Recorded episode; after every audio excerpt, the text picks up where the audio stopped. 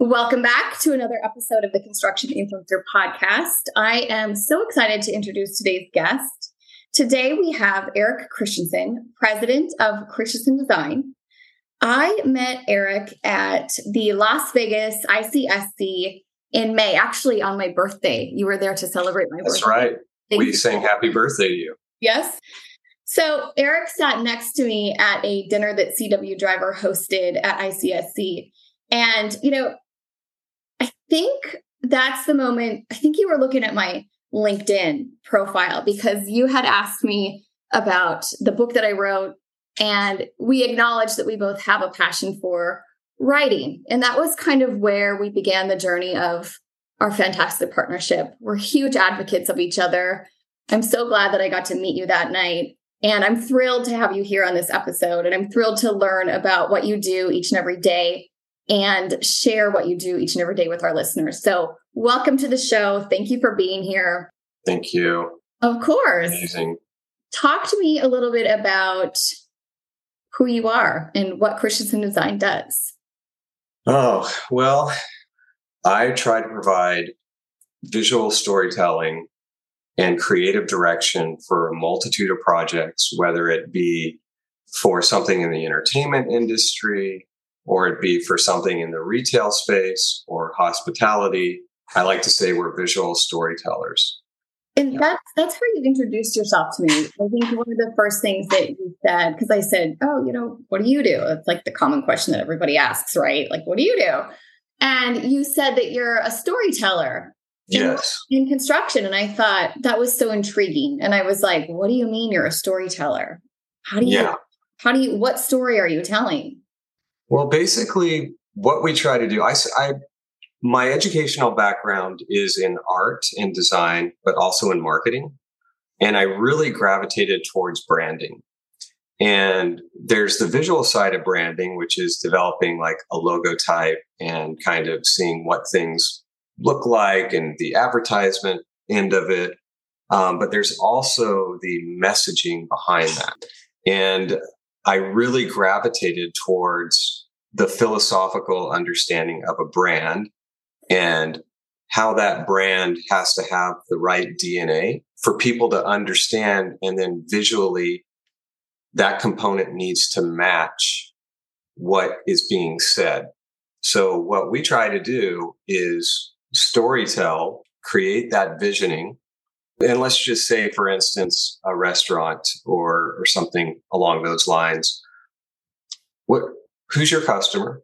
Um, what kind of feeling and vibe do you want this space to have? Is this a really fancy upscale place? Is this casual? Where is it located? And what kind of businesses surround it? What sort of food are you preparing? And how long do you want people to stay? And what about that person that owns that business or brand? What do you want to convey about yourself? So we will take, you know, basically that information. We'll write a narrative to kind of describe what the space is. Uh, And then we will create um, mood or emotive visual boards that kind of start to paint a picture of what this space is. Um, before we even design anything, and maybe there's a few sketches uh, or something, but before we really get into the design, we want to understand what's the feeling of this place. mhm. Because if you miss that, it doesn't matter what you put together. It's it's not going to be really successful. So I'm big on authenticity, and I think that that authenticity should work within yourself and the way you work and operate with your team, um, but also with the authenticity of what you're creating and the brands that we work on. So I don't know if that makes sense, but yeah, it absolutely makes sense. And so many things came up while you were talking about that because I also, especially personal branding, I think that personal branding is so powerful. And when people can communicate effectively and efficiently with conciseness what their brand or their business or whatever it is is all about, there's so much power in that. So a lot of times people don't understand the power behind telling the story, right? Like, how do you convey the importance of telling the story to your prospects or to your clients so that you can get them there? Like what is why is that so important? I kind of go back to the authenticity and the success of the brand. You know, there's a message behind every brand. And that message absolutely has to be followed. And it has to be apparent to everyone that experiences that, whether it be through a digital platform or be through a physical space.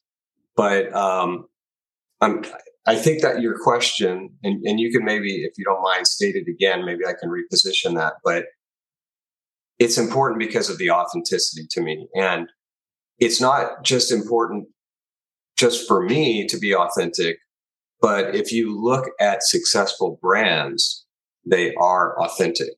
Yes. Um, you know, and they have over time, they've communicated and they've connected with their consumers and the people.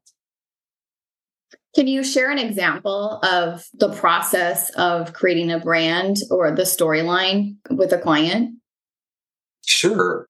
Let's see. So, the way we would get engaged is we work directly with developers. Right. And then we also work with architects, as you know. Uh-huh. So, we like to be available for both resources. We always love working directly with builders, developers, that kind of thing. And we actually enjoy the partnership that we have with architects like Nadel, uh, CDPC as a design planning and landscape, TCA architects, so on and so forth. To give you an example of, let's say, maybe two different processes for two different projects. We worked on a project in Indiana called uh, Raw Bar. Mm-hmm. And I have a friend who's kind of like a celebrity chef, and he wanted to create this oyster bar in Indianapolis. He had an owner that had the space, and it was we had to do a complete renovation of what was a old Scottish bar, and they wanted to turn this into a more modern and popular seafood diner type experience. Um, so, with this process, I said, let's put together the brand visioning. So, in this case, they actually already had a logo developed, but we took that logo and we created a word map and we said, what does this brand mean? And basically, a word map being it, it put together different ideas of what people's thoughts consumers should be when they see this brand. Um, we actually created a matrix that studied, in this case, competition in the area, competition across the United States, and how their brand was going to be positioned for pricing and for the internal environment. And then we put together our visioning boards, which basically I spend a lot of time trying to develop the feel of the space. We knew that we wanted it to be modern. We weren't exactly sure of the color scheme. We weren't exactly sure of the lighting level that we wanted in there. Yeah, we, I don't even know how you get there. Like, yeah, even get to those details. So yeah, so the way we do a ton of imagery research and we just look at examples of other spaces and then we start looking at color schemes too. I'll put together a handful of these visioning boards that essentially establish what the look is going to be of this space. Mm-hmm. So we'll look at that with the client and we, you know, we talk back and forth and yeah, we like this. Um, oh, we like booths. We really want to do some nice high end booths and that really will elevate the experience for people. So we came up with an idea for booths to be in there.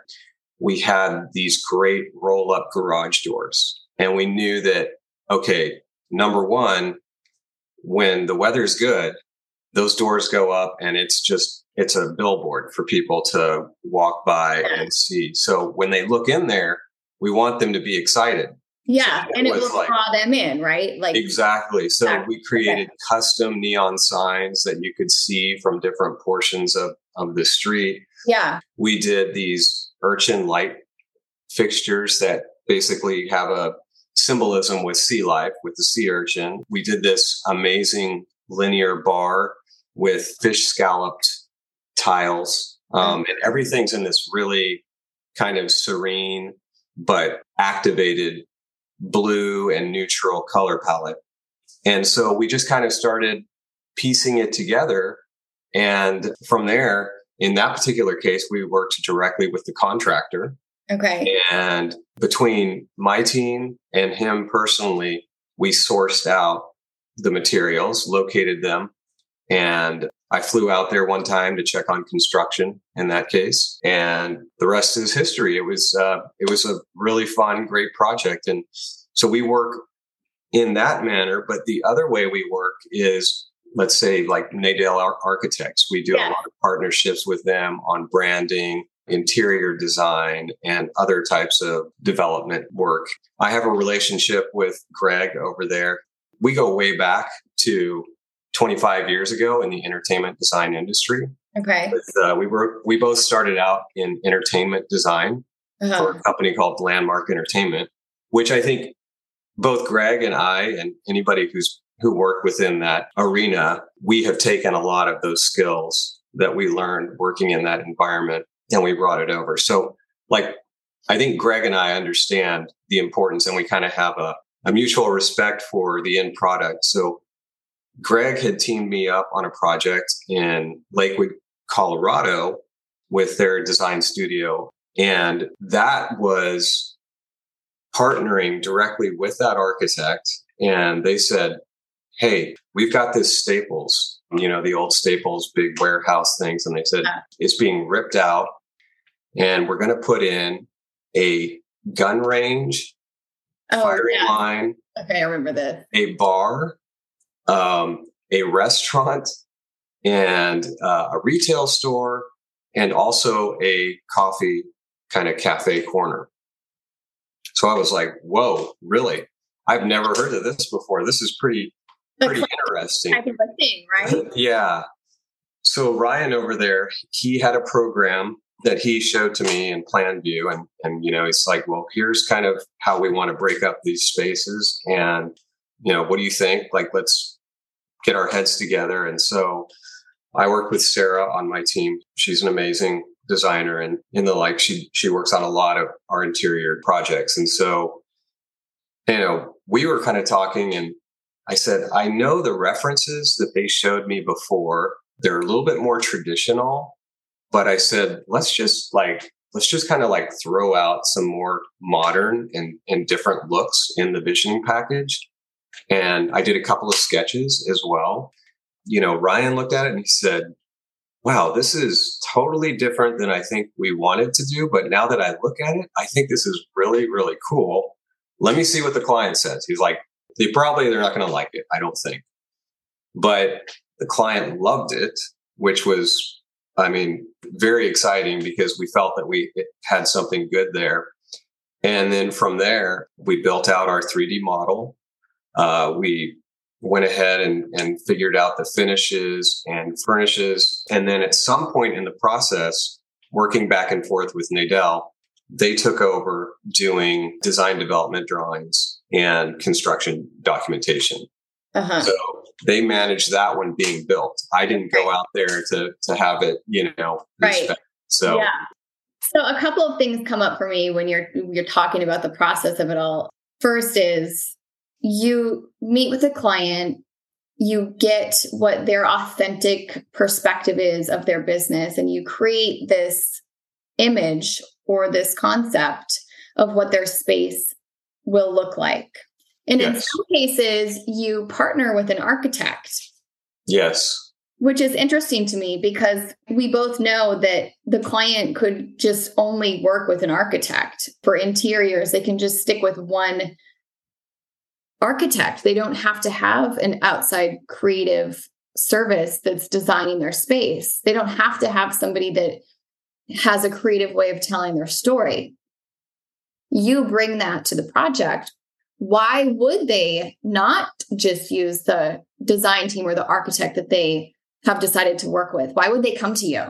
I think what you're asking is why not go straight to the architect? Exactly. They and can- and I think that the reason for that is because we offer a little bit more, not to not not to say anything negative about architects. I love architects. Absolutely. They, you know, I love them all. Um, I, how many architects do I know? There's a million. So, so many. Yeah. Yeah.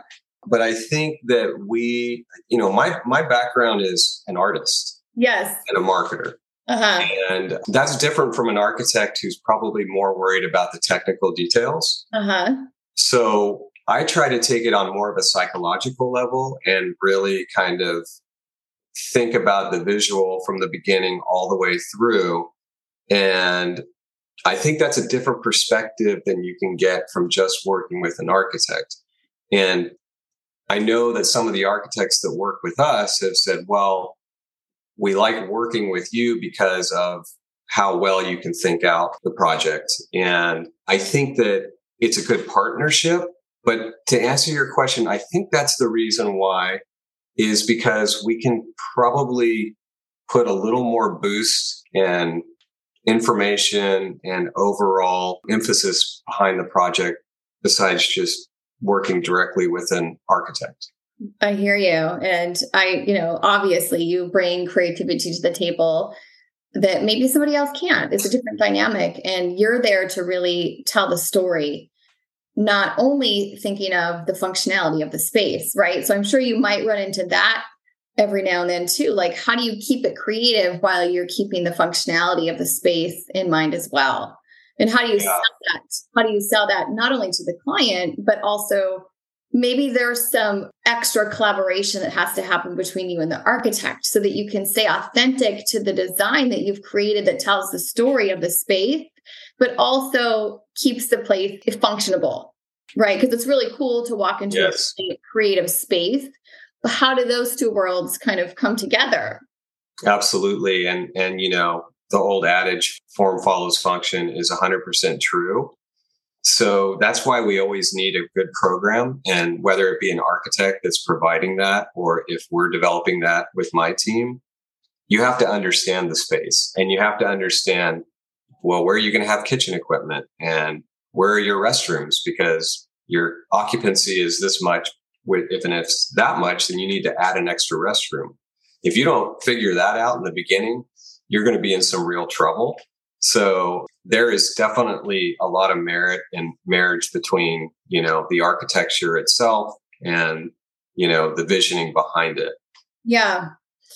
I think, you know, we talked about where the influence comes from, where your creativity flows from, and that's really being authentic to each client, right? What their story is, what the experience they want their guests to be having out of whatever it might be, whatever the space might be, a restaurant or the coffee slash gun shop slash all of the right.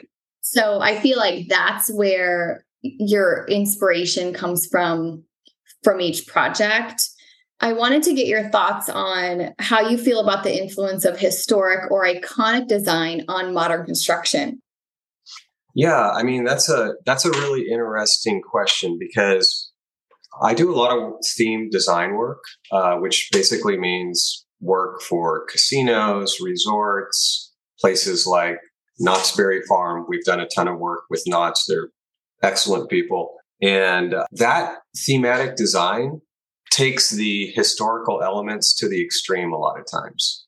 So what I mean by that is like if, if you look at like a project that we worked on for Knott's, uh, Calico River Rapids, it's basically was big Bigfoot Rapids before we looked at historical forts because the 1980s design of the rotunda out there and kind of the entire Q area was just off the mark. I mean, it's it's not that at a, a, certain point in time it was good, which I remember. I think I was like in seventh grade when I went on Bigfoot Rapids. But now we wanted to bring the historical element into that. So so basically, with that project, we took and we actually they found a forest in North Carolina that had been uh, damaged by fire, and they split the faces of the logs and they screened the areas that we designed, and they were extremely authentic. And we were authentic with our branding elements that we put out there and that kind of thing as you enter the queue and the whole thing is about being authentic and historical. Which I uh, hear is a recurring thing for you. I feel like authenticity, like you mentioned the very beginning, is such a big part of how you operate and what you do. Yeah. So if you converse that with maybe another project, like there was a multifamily project we were working on in New Mexico. And well, how do you take that authenticity, but this is a more modern design?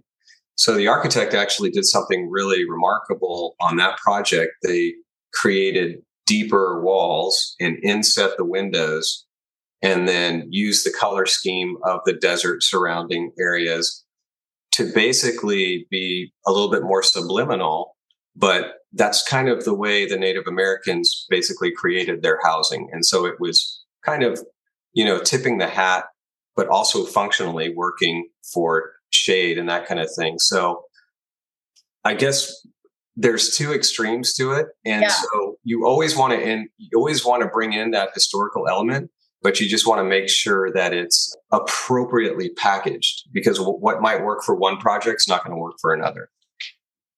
That makes sense. It's again, it goes back to the authenticity of every single project and yeah. creativeness that you bring to every single project.